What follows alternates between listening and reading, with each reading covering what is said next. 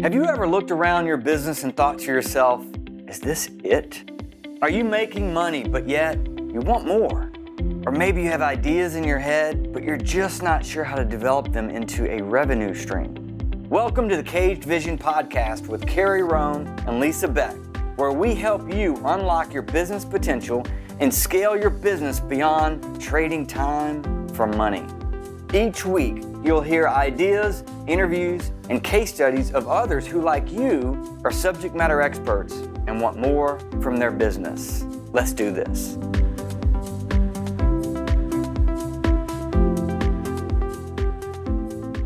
Welcome to another episode of the Caged Vision podcast with Carrie Rome and Lisa Beck. And we started a new series. Last week we talked about mullets, right? We did, We and talked- Bon Jovi, And Bon Jovi, and hopefully we didn't offend Bon Jovi. or anyone with a mullet. Well, I don't really care about that. but I think when you're as cool as Bon Jovi, because he's a cool guy. he right? is a He's cool guy. You can look back at that mullet and say, you know what? I wouldn't do it again, but I wore it well. He rocked the mullet. A little different from Jimmy Ray Cyrus, Billy Ray Cyrus. Billy Ray Cyrus. I like Jimmy Ray. We should rename His him name Jimmy Ray. should be. Yeah. Anyway, a little bit different because that was a bad. That was a bad right? mullet. But Bon Jovi, the point there was you're halfway there in the year, or a little past now, and it's time for self reflection. Where are we going? Have I made it clear enough for my team? How do we get there? And so this week, we're picking back up on that theme because it's a series on getting your team on go. That's what we're calling it, right, Lisa? Yeah, getting your team to go. Getting your team to go. She Mhm. always says things better than I do.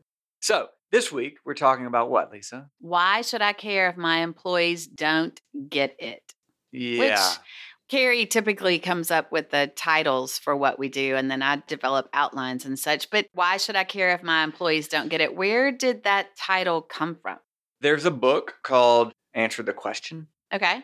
and it says the people that you are talking to have questions. And so it was, what is a question that they may not be saying that maybe I've said in the past that as a business leader you start to feel, but you really won't tell anybody? So it's a question that needs answering, but it's not spoken. So, as the person responsible for answering those questions, part of your job is to go through in your head the process of what are they thinking, what questions do they have, and then answer those questions, the unnamed questions. Yeah. Listen, you're a business leader. You feel isolated. You feel on an island. You don't feel like you can really ask many people. The thing is that when your team, they're not clicking, when they're not working on the right things, instead of sort of a self reflection and say, how do I do this better for them? The tendency is to say, do they even care?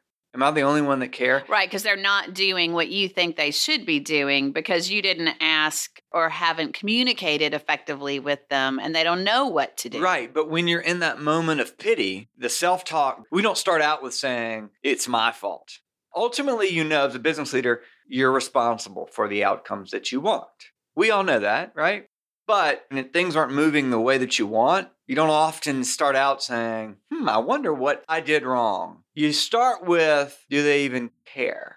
And so, in this mid season of the year, 2018, I thought it was appropriate to say we're probably meeting some people where they are right now, some business leaders. They haven't said it out loud, but they've probably said in the back of their head, do they even care? Or am I the only one that cares, which only makes you feel further isolated, further detached from the group? And then a lot of business leaders have groups that they go and talk to other business leaders about in that group, if you're sort of group sharing about no one cares, that's not helping the cause, No. right? So, our goal is to go through and sort of break this down. If you've thought this ever, or if you've thought this now, here's a few things that you can consider on getting the team back on track, getting them to go.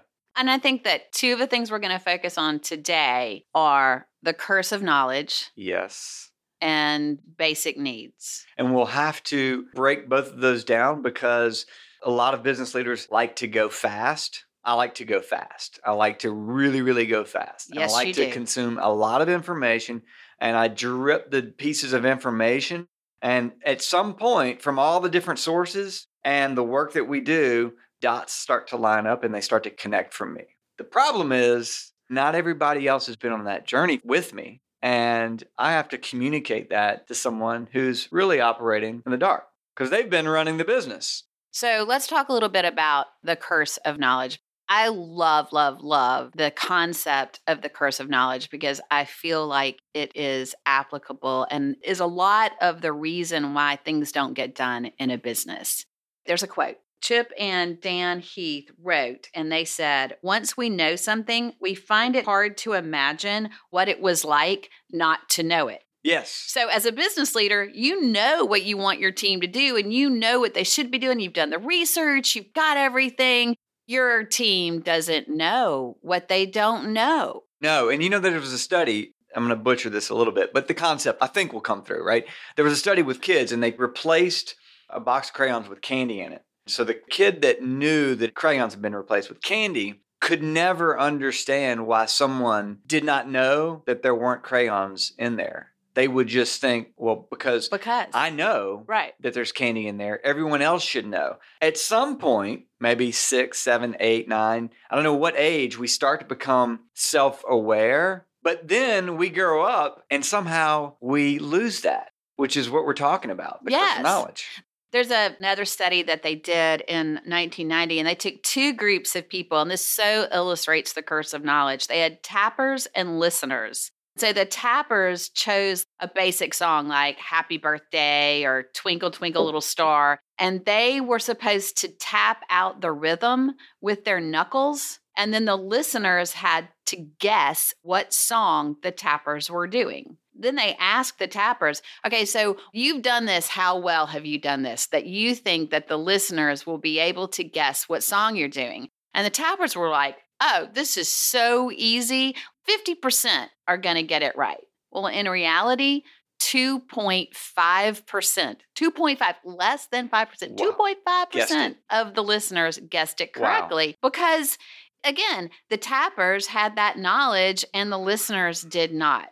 I think that's a great illustration of the curse mm, of That knowledge. is fabulous because if you're like me and you lack some of the rhythm skills, the song that plays in your head and then how you translate that is very different. Well, when you do that with where you want to go and how you want to grow in the future, when you translate that to your team, the same thing happens. It So, just does. Yeah. I want to wrap up because I want to get to basic needs, the second thing. But the couple of things that you can do for curse of knowledge is I think it's important to always get to the lowest common denominator, a clear message. And the struggle with that is that we tend to use language that is large, for lack of a better and term. we get proud of that large language. and we get we? really and we feel like we're dumbing it down at a level that doesn't really support all of the hard work that went in to coming up with the idea. And I think that it is harder to state things simply. It's very hard. I think it takes a lot of time and effort to reduce a message down to its simplest form. We And I- work hard on that internally. We really, really do. Yes, we do. And Yeah. we fail. We have the curse of knowledge. Yeah, we all too. do. We all do. It's like when you become a student, if you're a business owner, you may have advisors, you may use consultants, you may listen to podcasts, you may read newsletters, you may have business books. All of those are sources of information. And what you want to avoid is that unrelatable professor that you had in college, that you needed a translator. Don't be that person. You can't get anything out of that. And I think that another way to do that is as the team lead or the business owner or executive, you have to help your team think critically. Oh, yes. Yes. So, how do we do that? I think you do it with how questions. So, if you are making sure that they understand your message and what you want them to achieve, you know, a lot of times they'll just nod their head and go, Yeah, yeah, yeah, I got it. I got this. But to go a step further and go, So, how are you going to make this happen? Yes. And when we do this in workshops and workshop settings with companies, we actually ask a tremendous amount of how questions. You're not challenging the initial thought process. You're helping them think through all of the steps instead of saying, okay, Lisa, How are you going to get that done? And Lisa says, Well, I'm going to do this. Great. Let me know how it goes. Instead of just pushing them off, because remember, you felt like you were on an island. The last thing that you want to do is make them feel like they're on an island. So simply just ask the question Okay, Lisa, how are you going to get that done? What do you think that you're going to need in order to get that done? And then as you'll find, the more you ask how, the more they'll have to think through each step in the process. And at some point, they'll say, Hey, I didn't think of that. Then in our settings, we start to foster that collaboration, and other team members say, Well, that sort of touches my area. I don't know how. And you start to uncover the obstacles that you may run into, but you're thinking through them ahead of time, which is fabulous. And then the whole team sort of helps to condense, consolidate, and get a manageable message and a plan and that helps with realistic timelines. It helps uncover the resources that may be required. It helps the person that's responsible, the accountable project owner, feel more secure in their promise to you, which is going to help you achieve your goal, which is going to help you achieve your one big objective for the year. All this stuff ties together. And best of all, the more that you know, the more you ask that how question, the more you'll be able to measure along the way and get your progress updates to know whether or not you're on track. Yes, and Oh, very good. Yes, and in doing that, you also uncover those employees that perhaps have issues with what's going down. And that I think this is a segue. it Are you a segue. segueing? I am segueing. What do you think? Did I segue okay? You segued very, very Transitional nicely, yes. statements. Yes, very Yes, good. Yes. yes. So what she's talking about, Lisa's talking about, is basic needs. So if you're sort of scratching your head and saying, "What is this podcast about?" and why are we talking about basic needs now? Your employees come to work for one thing to take care of their most basic needs, which is food and shelter. They make money to take care of their most basic needs. So you're probably like, okay, the rocket science hasn't started yet. That's an assumed concept. But when you lay out something that they don't understand, something new, what you may experience if it's not laid out clearly, if your path to growth is not clear, what you may find are two things, and we call them fight or flight. And fight is that person. You're probably all nodding right now. You know the fight one. That is the person that became immediately argumentative and you don't know why. But you feel like you're starting to make progress and you keep working through that because you feel like we're going to work through this. There's a little bit of hostility here, but we're going to work through this. So you do that openly in front of the team, makes some people a little uncomfortable. What that person is experiencing is they're fighting for that most basic need because they say, Hey, listen, you're changing something. I don't feel comfortable with it yet. And I'm going to stand up and say it out loud. And that frustrates you as a leader. And you're going to work through it because they're stating it openly. I kind of like those kind of people. You should like those people. We're telling you now, like those people. Here's why the alternative is flight. And that is when you get the nod and you assume that everyone understands. And the nod's followed by arms crossed and silence. And the rest of the meeting, they say nothing. And when they leave, They do nothing. they do nothing. In fact, they do worse than nothing. It would be bad if they did nothing. But what they do is they're scared. And so they go back and they hoard their day job because they're afraid they're going to lose it. And when they hoard their day job, they don't share any information with anyone because they're afraid they're going to lose it. You cannot move an organization forward if everybody's hoarding information and they're scared.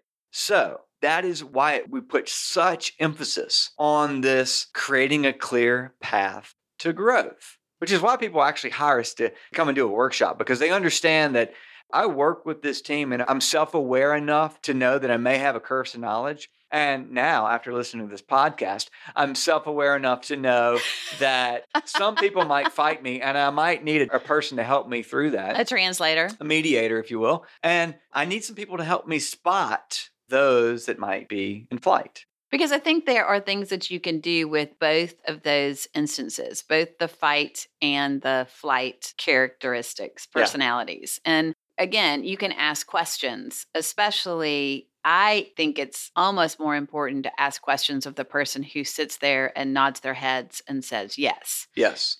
Things like, help me understand what you just heard. Yes. So, are you talking to your team with the curse of knowledge in such a way that they take away something entirely different from what you meant to say? And then you can work through that again to get to the lowest common denominator, the clear message.